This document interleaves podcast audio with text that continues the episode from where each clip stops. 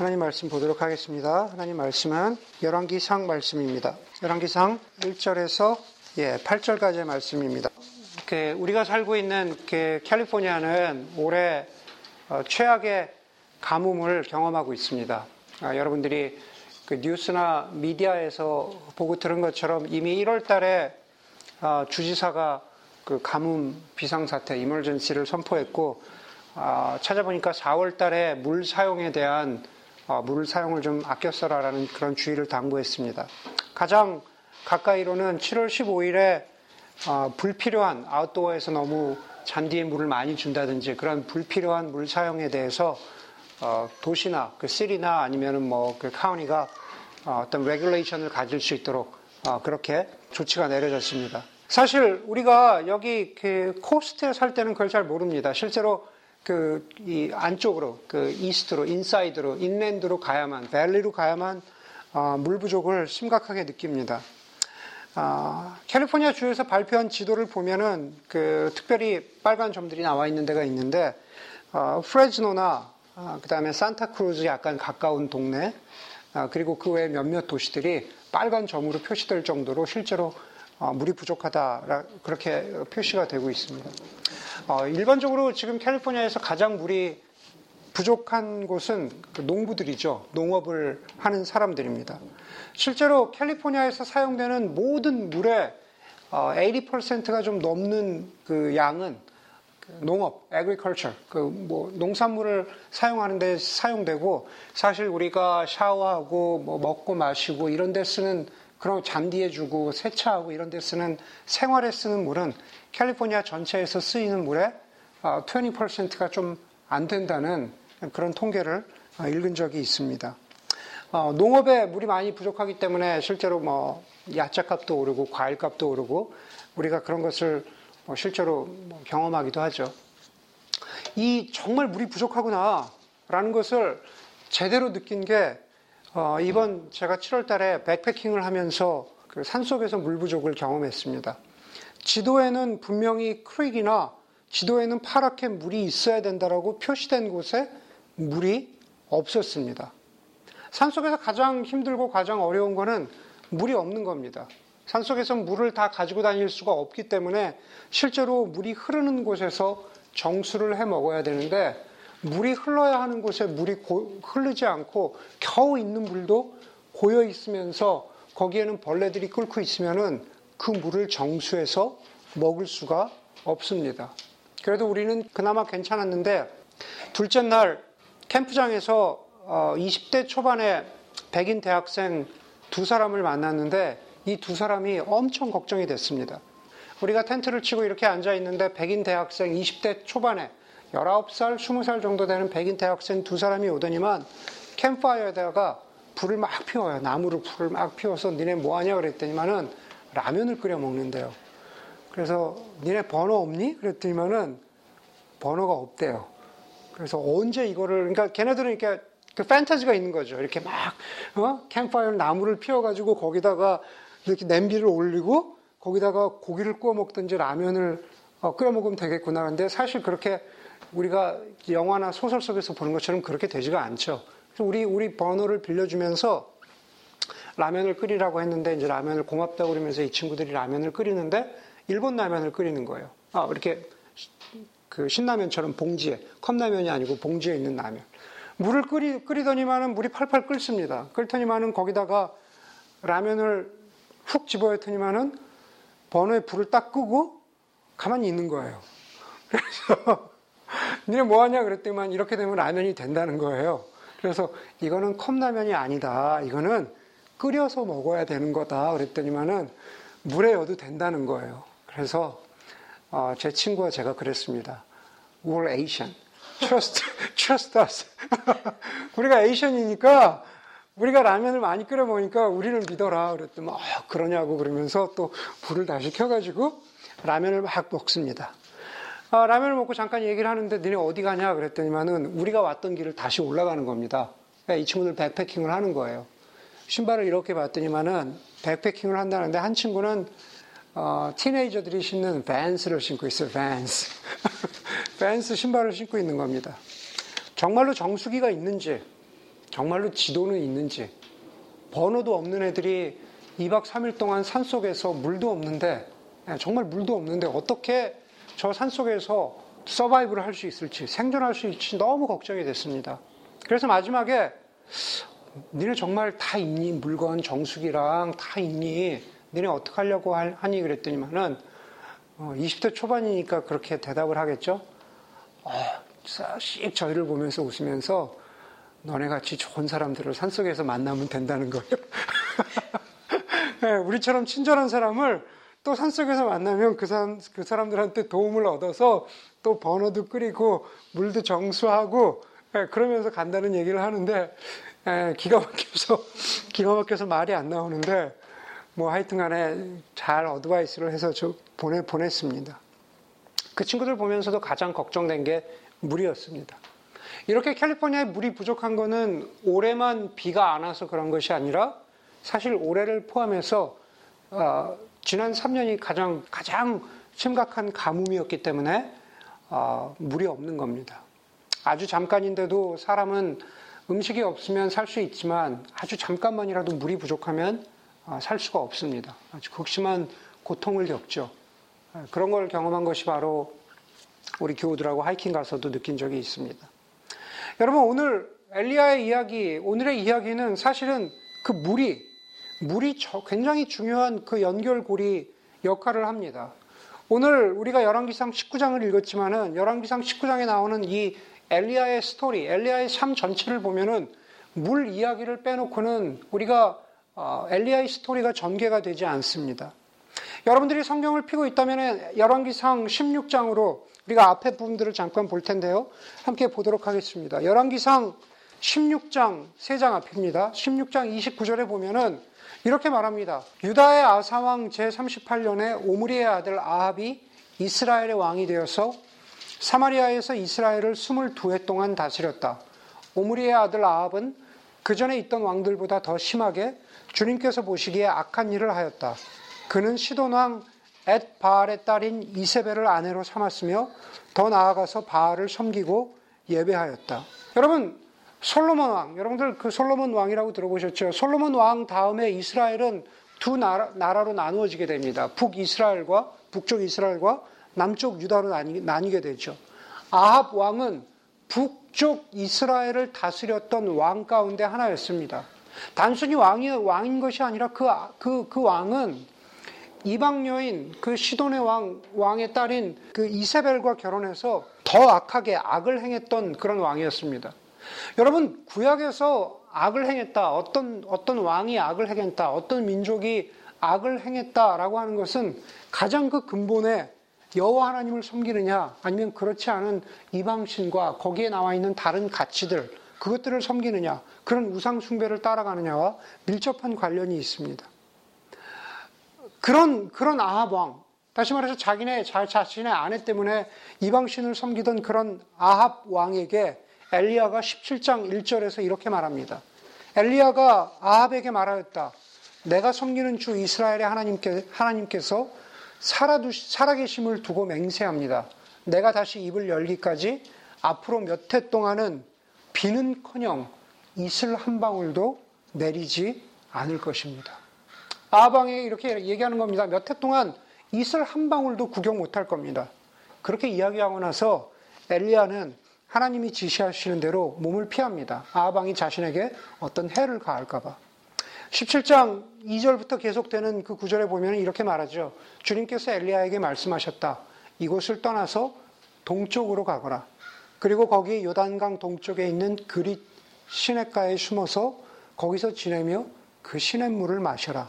내가 까마귀에게 명하여서 내게 먹을 것을 날라다 주겠다. 여러분, 이게 첫 번째 물과 관련된 겁니다. 이스라엘은 지금부터 엘리야가 예언한 지금부터 비가 몇 년 동안 내리지 않을 것인데 엘리야는 괜찮습니다. 엘리야는 하나님이 명령하신 장소로 가서 동쪽으로 가는 것이면 더 사막으로 가는 것인데 바로 그 그릿 시내가에서 그 물이 흐르는 크릭에서 어, 하나님이 주시는 물과 또 하나님, 하나님이 명령하신 아, 까마귀들을 통한 그런 음식을 통해서 먹으면서 몸을 피합니다. 여러분, 얼마 동안 비가 내리지 않았습니까? 캘리포니아처럼 오늘 본문에서도 3년 동안 비가 내리지 않았다 그럽니다. 18장 1절에 보니까는 많은 날이 흘러서 3년이 되던 해에 다시 하나님께서 주, 어, 엘리야에게 말씀하셨다 그럽니다. 아방에게 비가 올 것이라고 이야기하고 3년 아, 비가 내리지 않을 것이라고 이야기하고 그리고 3년 동안 실제로 비가 내리지 않는데 그 3년의 기간 동안에 두 번째로 첫 번째로는 그리치네가 그리고 두 번째로는 엘리야와 관련된 두 번째 물이 등장합니다. 그것은 엘리야의 스토리에서도 중요, 중요 한 사르밧 과부에 관한 이야기죠. 17장 8절 이하에 보니까 이렇게 말합니다. 주님께서 엘리야에게 말씀하셨다. 이제 너는 시돈에 있는 사르밧으로 가서 거기에서 지내도록 하여라. 거기에서 일정, 일정 동안 사는 겁니다. 그리고 그곳에 있는 한 과부에게 내가 명령하여서 내게 먹을 것을 주도록 하겠다. 엘리야가 곧 일어나서 사르밧으로 갑니다. 그가 성문 안으로 들어설 때 마침 한 과부가 불을 필 땔감을 줍고 있었는데 엘리야가 그 여인에게 이렇게 말합니다. 마실 물을 한 그릇만 떠다 주십시오. 그러자 그 여자가 엘리야에게 물을 떠다 주려고 하는데 엘리야가 다시 여인을 불러서 말합니다. 먹을 것도 좀 가져다 주시면 좋겠습니다. 네, 물도 부탁하고 먹을 것도 부탁합니다. 그랬더니만은 거기에 참 재밌는 그 다음에 이야기가 나오죠. 여인이 이렇게 대답합니다. 사실 저한테는 밀가루 조금하고 기름 약간이 남아 있습니다. 이제 내가 땔감거리를 주워서 불을 핀 다음에 이 남아있는 약간의 밀가루하고 기름을 섞어서 마지막으로 빵을 만들어서 떡을 만들어서 어, 내 아들과 먹고 그리고 그것을 다 먹은 다음엔 이제 우리는 죽으려고 합니다. 실제로 굶어 죽겠다는 이야기죠. 어, 우리가 지금 그러려고 마지막 땔감거리를 준비하고 있었습니다. 그렇게 그 여자가 대답합니다. 그랬더니만은 어, 엘리야가 이렇게 이야기하죠. 그러면 내가 시키는 대로 하십시오. 그 마지막 남아있는 밀가루와 기름을 가지고 떡을 만들어서 내가 먼저 먹고 엘리야인 내가 먼저 먹고 그리고 그 남은 것을 당신과 당신 아들이 먹으십시오. 그런데 나의 하나님께서 말씀하시기를 이 땅에 다시 비가 내릴 때까지 당신의 이 뒤주 안에 밀가루가 떨어지지 않을 것이고 그리고 또 기름도 떨어지지 않을 것입니다. 그렇게 엘리야가 예언합니다. 실제로 기적 같은 일이 벌어지죠. 그 여인이 마지막으로 밀가루와 기름을 가지고 떡을 만들었는데 그리고 엘리야를 대접하고 자신과 아들이 먹었는데 실제로 그, 그 밀가루와 기름이 계속 퍼도퍼도 나옵니다. 언제까지요? 다시 비가 올 때까지요. 그리고 나서 그 후에 또 다른 더 놀라운 기적이 벌어지죠. 그 여인의 아들이 죽습니다. 그 여인의 아들이 병들어 죽게 되는데 실제로 성경에선 죽었다고 나옵니다.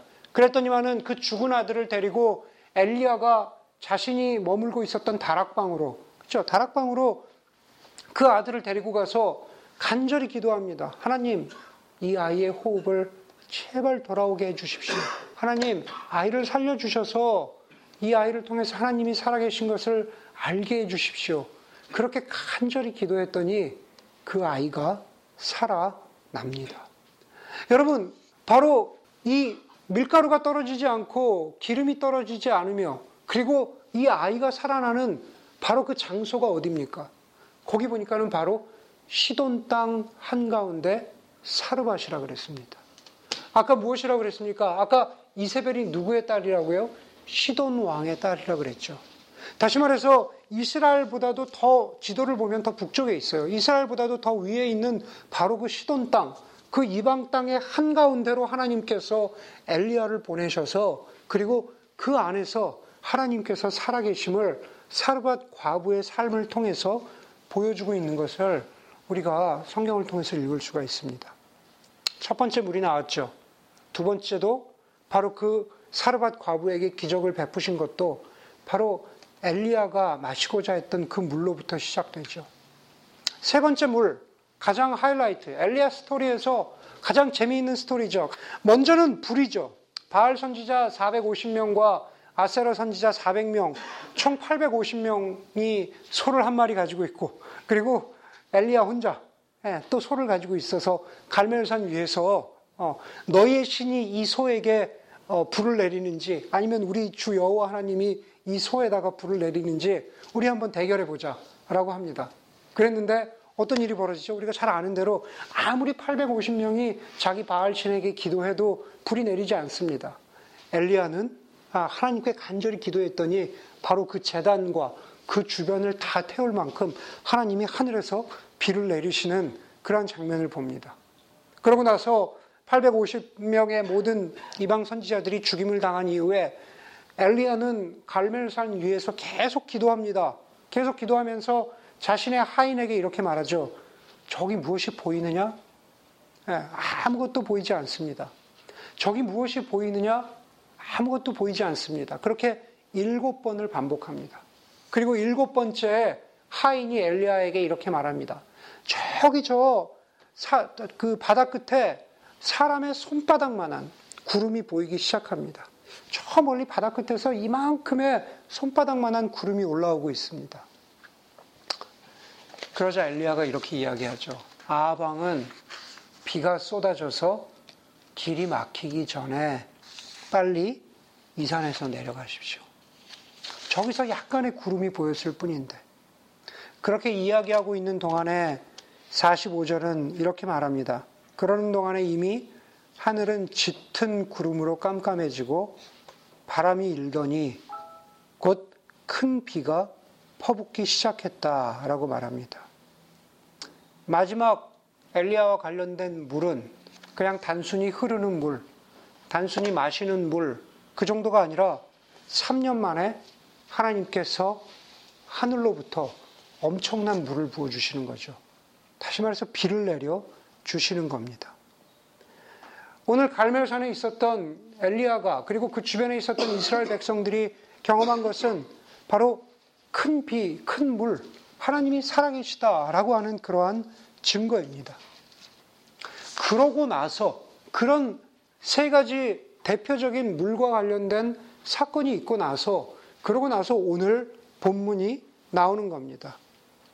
다시 말해서 오늘 본문을 제대로 알기 위해서는 앞에 있었던 이 엘리야의 물 이야기들을 우리가 알아야 되는 거죠. 본문의 1, 2절은 이렇게 말합니다. 아합 왕이 자기의 아내 이세벨에게 가가지고 그날 있었던 일을 다 이야기하는 거죠.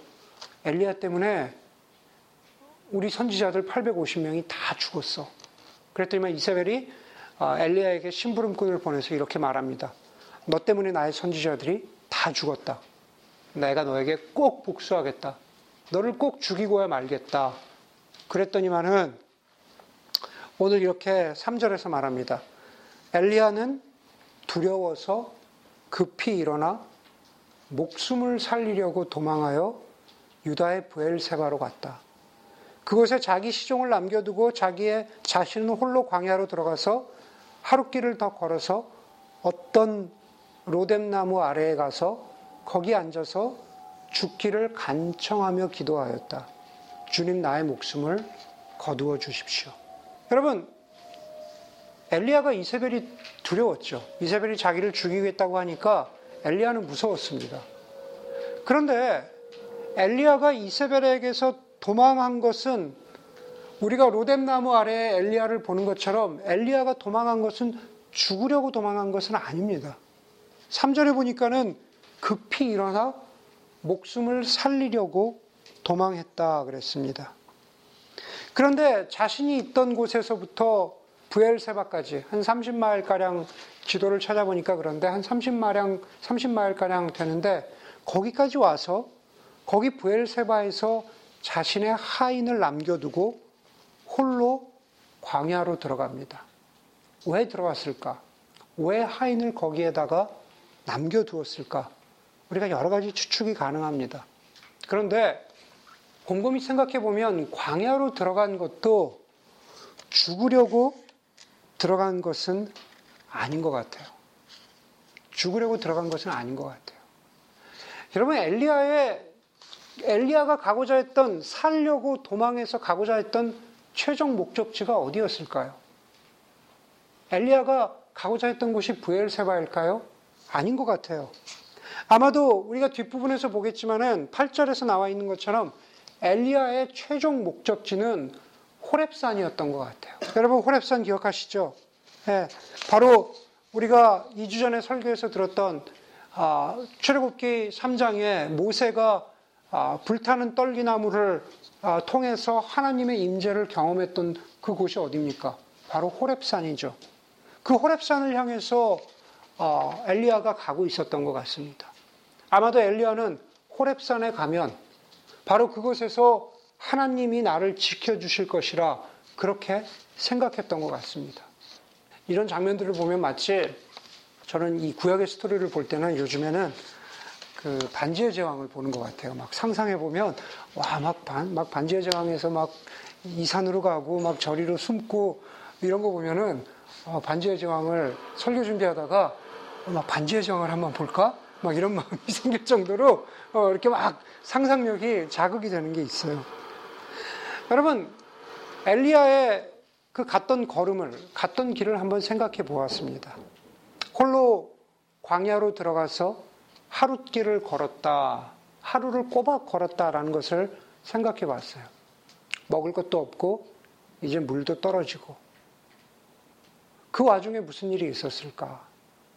실제로는 자, 자신의 목숨을 살려고 그렇게 도망쳤던 엘리야가 우리가 보는 것처럼 사절 뒷부분에 어떤 로뎀나무 아래로 가서 거기에 앉아서 죽기를 간청하며 기도하였다 그랬습니다. 여러분 죽기를 작정하고 내가 이제 죽어야지. 내가 오늘 죽어야겠다. 저곳에 가서 내가 죽어야겠다. 라고 그렇게 작정하고 간 것일까요? 저는 아무리 본문을 봐도 그렇게 보이지 않아요. 실제로는 살려고 어떻게든 살아보려고 광야로 들어가고 호랩산을 향해서 가는데 가다 보니까 지쳐서 그냥 그냥 해픈 투비 어떤 로뎀 나무 아래 그냥 눈에 보이는 그 로뎀 나무 살려고 갔는데 내가 어떻게 살아보려고 갔는데 살 길이 없어서 나를 살려줄 것이라고는 하나도 없어서 이렇게 눈을 들어봤더니 겨우 더위와 직사광선을 피할 수 있는 그 나무 로뎀 나무가 그냥 거기에 한 그루 있었던 겁니다. 그냥 그 밑으로 간 거죠. 그동안에 엘리야가 자신의 삶을 되돌아보고 자신의 사역을 되돌아보면 하나님께서 놀라운 능력으로 하나님의 임재하심으로 함께 하셨던 그러한 것들은 지금 이 사막 가운데에서는 전혀 보이질 않는 거예요. 하나님이 전혀 보이시지 않는 아, 절망감을 엘리야가 가지지 않았을까? 살려고 했지만 이제 도저히 방법이 없다. 그냥 그 어떤 로뎀 나무 아래에서 죽기를 기도합니다. 주님, 나의 목숨을 거두어 주십시오. 나는 내 조상보다 조금도 나을 것이 없습니다. 어찌 보면 비참하고 안타까운 엘리야의 모습이죠. 이미 16장부터 18장까지 우리가 본 것처럼 하나님이 함께 하셨고, 하나님이 때마다 공급하셨고, 또 하나님이 필요한 때 능력으로 도우시고, 심지어 850대 1의 영적인 싸움에서도 승리하게 하신 정말로 하나님의 사람이라고 그렇게 불릴 만한 엘리야의 모습은 광야 로뎀나무 아래에서는 결코 보이지가 않습니다.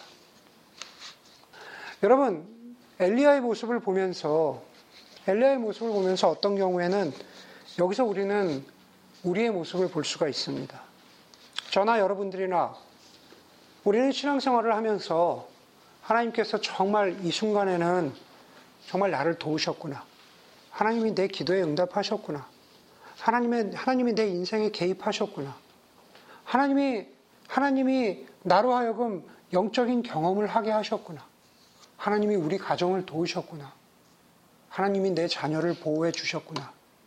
하나님이 우리 부모님을 긍휼히 여기셨구나. 우리의 삶 가운데에서 여러 가지 굴곡 가운데에서 하나님의 도우심, 하나님이 함께 하셨다라고 하는 그러한 경험들이 있을 것입니다. 다시 말해서 정말 하나님께서 나와 함께 하셨고 또 내 삶에 함께 하실 것을 믿습니다라는 그 소망이 또 그, 그 간증의 이야기들이 우리의 삶에 이렇게 이렇게 배어 있습니다. 우리의 삶에 배어 있습니다. 어제 우연히 어떤 가게에 들어갔다가 저희 아들이 제가 좋아하는 그 틴을 하나 사줬습니다. 제가 너무 좋아하니까는 틴을 사줬는데 저희 집에 가면 이렇게 막 붙어 있는 거 있잖아요. 그런 거 조그만 걸 어제 우리 아들이 하나 사줬어요. 거기에 뭐라고 써 있냐면은 I'm not aging, I am marinating. I'm not aging, I am marinating. 그렇게 써 있었어요. 네. 메리네이트 되어 가는 거죠. 제가, 아, 그래. 그래서 제가 또 거기다가 차 타고 오면서 저희 아들한테, 그렇지, 나이 먹는 게 중요한 게 아니라 메리네이링은 아, 더 이렇게 사람이 성숙해져 가는 그런 거야. 그랬더니 저희 아들이, 아, 복잡하게 얘기하지 마. 그냥, it's a marinating. 그렇게 얘기했었어요. 여러분, 우리의 삶 가운데에서 5월 marinating 하고 하면은 여러 가지 아, 의미로 해석이 될 수 있을 것 같은데, 영적인 의미로도 그럴 수 있을 것 같아요. 뭐냐면은 우리의 삶 가운데에도 마치 엘리야처럼 하나님이 우리의 삶에 함께 하셨다라는 것이 소위 얘기하면 어, 하나님의 은혜, 하나님의 도우심의 어떤 양념들이 우리의 삶 가운데 이렇게 메리네이트 될 수 있다라는 겁니다. 그런데 참 신기하죠? 뭐가 신기하냐면은 마치 그렇게 엘리야처럼 하나님을 경험했다면, 엘리야처럼 하나님의 능력을 경험했다면 우리도 좌절하지 않고 우리도 결코 무너지지 않고 좌절하지 않고 늘 신실하게 내 삶에 함께 하셨던 하나님이 앞으로도 함께 하실 것이다라는 그러한 믿음으로 충만한 삶을 살 수 있을 것 같은데 저나 여러분이나 우리의 마음을 흔드는 우리의 상황을 흔드는 작은 사건들, 작은 어떤 업앤다운 털뷸런스만 있어도 우리는 쉽게 하나님을 잊어버릴 경우가 많이 있습니다. 우리가 그렇고 엘리야가 그렇죠. 최소한 엘리야를 보면 아니 저렇게 850대 1의 싸움에서 이겼다면 한 여인 이세벨의 협박쯤이야 가볍게 여길 수 있는 거 아니야? 라고 그렇게 이야기하겠지만 엘리야는 정반대의 모습을 보이죠. 우리도 마찬가지죠. 아니, 저 사람 저렇게 신실한 하나님의 사람인 줄 알았는데 저렇게 무너지는 모습을 보면서 어떻게 저 사람 저럴 수 있지? 그런데 그럴 수 있다라는 겁니다. 5절을 함께 보겠습니다. 5절에 보니까 그는 로뎀나무 아래에 누워서 잠이 들었는데 그때 한 천사가 일어나서 먹으라고 하면서 그를 깨웠다. 엘리야가 깨어보니 그의 머리맡에는 뜨겁게 달군 돌에다가 구워낸 과자와 물 한 병이 놓여 있었다. 그는 먹고 마신 뒤에 다시 잠이 들었다. 주님의 천사가 두 번째 와서 그를 깨우면서 말하였다. 일어나서 먹어라. 갈 길이 아직도 많이 남았다. 어디를 향한다고요? 바로 호랩산을 향하고 있습니다. 천사가 말합니다. 갈 길이 아직도 많이 남았다. 엘리야의 삶에 하나님이 다시 등장합니다. 이제는 정말 아무것도 없다라고 여겨지는 광야 한가운데에서 하나님이 도움을 주시죠. 먹을 것을 주시고 out of nowhere 그곳에서 먹을 것을 주시고 다시 마실 것을 주십니다. 그의 인생의 어떤 때보다도 가장 소중한 때에 하나님의 생명의 물이 다시 엘리야를 살리게 하는 물이 엘리야에게 주어졌고 그리고 엘리야는 살았습니다. 여러분 엘리야처럼 우리도 어떤 때는 지금까지 함께 하셨던 하나님은 내가 잊어버리고 그리고 좌절하면서 내가 어떻게 내 살 길을 찾아보겠다고 길을, 길을 나서지만 그것이 어떤 경우에는 광야일 때가 많이 있습니다. 엘리야가 아마 그렇게 느꼈겠죠.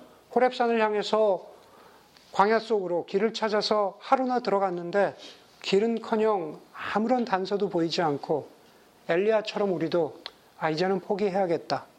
이제는 이제는 정말로 포기해야겠다. 이제는 죽어야겠다. 그냥 이제는 이 일에 대해서는 그냥 절망이다. 아무런 해결의 방법이 없다. 라고 그렇게 내려놓을 수밖에 없는, 내려놓음이 아니죠. 사실은 포기할 수밖에 없는 그러한 순간들이 있다라는 겁니다. 우리의 삶에서 겪는 어려움에서 그것을 포기할 뿐만 아니라 지금 우리가 4주째 말씀을 보고 있는 것처럼 우리의 영적인 여정에서도 그럴 때가 있다라는 겁니다. 하나님을 이렇게 간절히 찾았는데, 하나님의 도우심을 이렇게 간절히 찾았는데, 하나님을 경험하기를 원했는데, 하나님은 보이지 않고, 하나님은 계시지 않은 것 같은 우리의 영적인 삶조차도 광야와 같은 그런, 그런 상태를 경험할 때가 있습니다. 그런데 엘리야에게처럼 우리에게도 바로 그런 순간에 하나님의 도우심이 옵니다. 유진 피로슨 목사님은 다윗 현실에 뿌리박은 영성에서 이런 말씀을 하셨어요. 광야는 우리가 위험과 죽음에 직면하는 곳이지만 맞이하는 태도에 따라서는 하나님의 위대한 신비와 삶의 특별한 소중함을 직면하는 곳이기도 하다라는 말을 했습니다. 그 광야는 다윗의 삶에서도 마찬가지였지만 엘리야의 삶에서도 마찬가지였습니다. 엘리야가 이제는 내 힘으로 안 되겠다. 자신이 그냥 로뎀 나무 아래서 하나님 내가 어떻게 길을 찾아보려고 했는데 내, 내 의지로 해보려고 했는데 심지어 갈멜산에 같이 있었던 그, 그, 그 하인이었던 것 같아요. 갈멜산에서 저기 구름이 보이느냐라고 그렇게 부탁했던 그 하인. 그 하인이 부엘세바까지도 함께 동행했던 하인인 것 같은데 그 하인도 버려두고 자신, 자, 자신 혼자 살 길을 찾겠다고 그렇게 갔던 그, 그 엘리야. 자신의 힘으로 어떻게 해보, 해보려고 했지만은 이제는 포기하고 로뎀 나무 아래, 아래 누워있는 그 엘리야, 엘리야가 자기 자신을 포기하고 자신을 내려놓았더니 하나님께서 엘리야를 재촉하시고 엘리야에게 힘을 주시죠. 그게 바로 7, 8절의 내용입니다. 주님의 천사가 그를 깨우면서 말했다. 일어나서 먹어라. 갈 길이 아직도 많이 남았다. 엘리야는 일어나서 먹고 마셨다. 그 음식을 먹고 힘을 얻어서 밤낮 40일 동안을 걸어서 하나님의 산인 호렙산에 도착했다. 엘리야는 천사의 목소리를 듣고 순종했습니다. 그렇죠. 순종이라는 단어는 아우디레라고 하는 라틴어에서 기원했고 그 아우디레라고 하는 라틴어는 듣는다 라는 의미를 가지고 있습니다. 순종은 하나님께 순종한다라는 것은 지금 내가 들어야 할 것을 제대로 듣고 그리고 그 들은 것을 바탕으로 해서 믿음으로 반응하는 게 그게 순종입니다. 엘리야는 일어나서 먹으라고 하는 그 음성을 제대로 들었고 그리고 그대로 일어나서 먹었고 행동으로 반응했죠. 호랩산을 향해서 다시 길을 떠났습니다. 엘리야에게 엘리야에게 다시 살 힘을 주신 하나님께서 우리에게도 똑같이 말씀하십니다. 일어나서 먹어라. 일어나서 먹어라. 유진 피러스 목사님의 가장 유명한 책 가운데 하나는 Eat this bread죠. 이 말씀을 먹어라. 그런 뜻입니다. Or drink this water. 이 생명의 물을 마셔라가 될 수도 있겠죠. 그것이 무엇이든지 간에 하나님의 엘리야에게 일어나서 먹고 마셔라 라고 말씀하신 것처럼 우리에게도 똑같이 말씀하십니다. 일어나서 정말 포기했니? 정말 이제는 소망이 없다고 여겨진다면 그 순간에 내가 주는 것을 일어나서 먹고 마셔라. 엘리야에게 아직도 해야 할 일이 많다라고 말씀하신 것처럼 우리에게도 똑같이 아직도 살아야 할 인생이 많고 아직도 해야 할 하나님의 백성으로서 살아가야 할 하나님 나라의 사명이 아직도 많다. 주님께서 똑같이 하셨잖아요. 주님께서 좌절해서 포기해서 자신들의 생업으로 돌아가 버린 제자들에게 요한복음 마지막에서 어찌할 바를 몰라서 이제 포기하고 내려놓은 그 제자들에게 어떻게 하셨습니까? 네. 떡을 준비해서 구워주시고 생선을 구워서 제자들에게 먹이셨잖아요. 네. 먹이시고 나서 어쩌면 똑같은 말씀을 하시지 않았을까요? 아직도 너희에게 살아야 할 날이 많다. 아직도 너희들이 가지고 있는 비전이, 소명이 있다. 아직도 너희들은 하나님 나라 제자로 살아야 한다. F.B. 마이어라는 사람은 목자의 시편에서 이런 얘기를 했다 그래요. 불신은 불신은 상황과 예수님 사이에 거기에 개입함으로써 예, 이 사람으로 하여금 예수님을 못 보게 합니다. situation 우리가 처한 situation과 예수님 사이에 distrust 예수님을 믿지 못하는 그것을 그 벽을 놓음으로 말미암아서 불신은 우리로 하여금 예수님을 보지 못하게 하죠.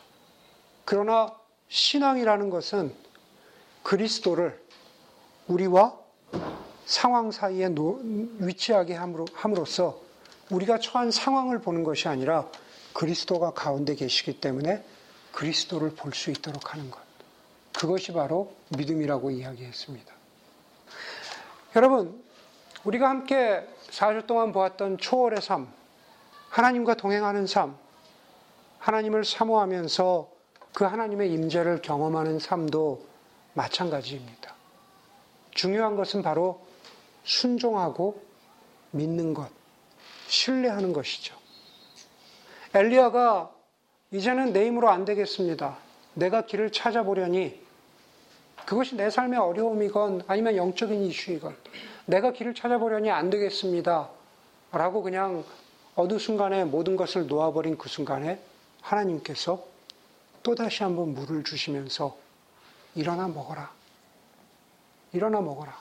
라고 그렇게 격려해 주실 때 엘리야가 다시 살았던 것처럼 우리의 삶도 혹은 우리의 영성도 어떤 경우에는 광야 같을지라도 그 광야 한가운데에서 하나님의 소리에 순종하고 일어나서 우리 각자에게 주시는 것을 먹고 마시고 그리고 우리가 가야 할 길을 걸어갈 때 엘리야가 호랩산에 도착한 것처럼 또 우리도 다시 한번 우리의 삶의 어떤 순간에 또 우리도 호랩산에 도착해서 우리도 하나님을 다시 한번 경험하고 또 다시 한번 하나님과 동행하는 이 땅에 있으나 이 땅에 속하지 않은 하나님 나라 백성의 삶을 살게 될 것이라고 믿습니다. 그런 순종과 신뢰가 저와 여러분들의 삶 가운데 있기를 바랍니다. 함께 기도하겠습니다.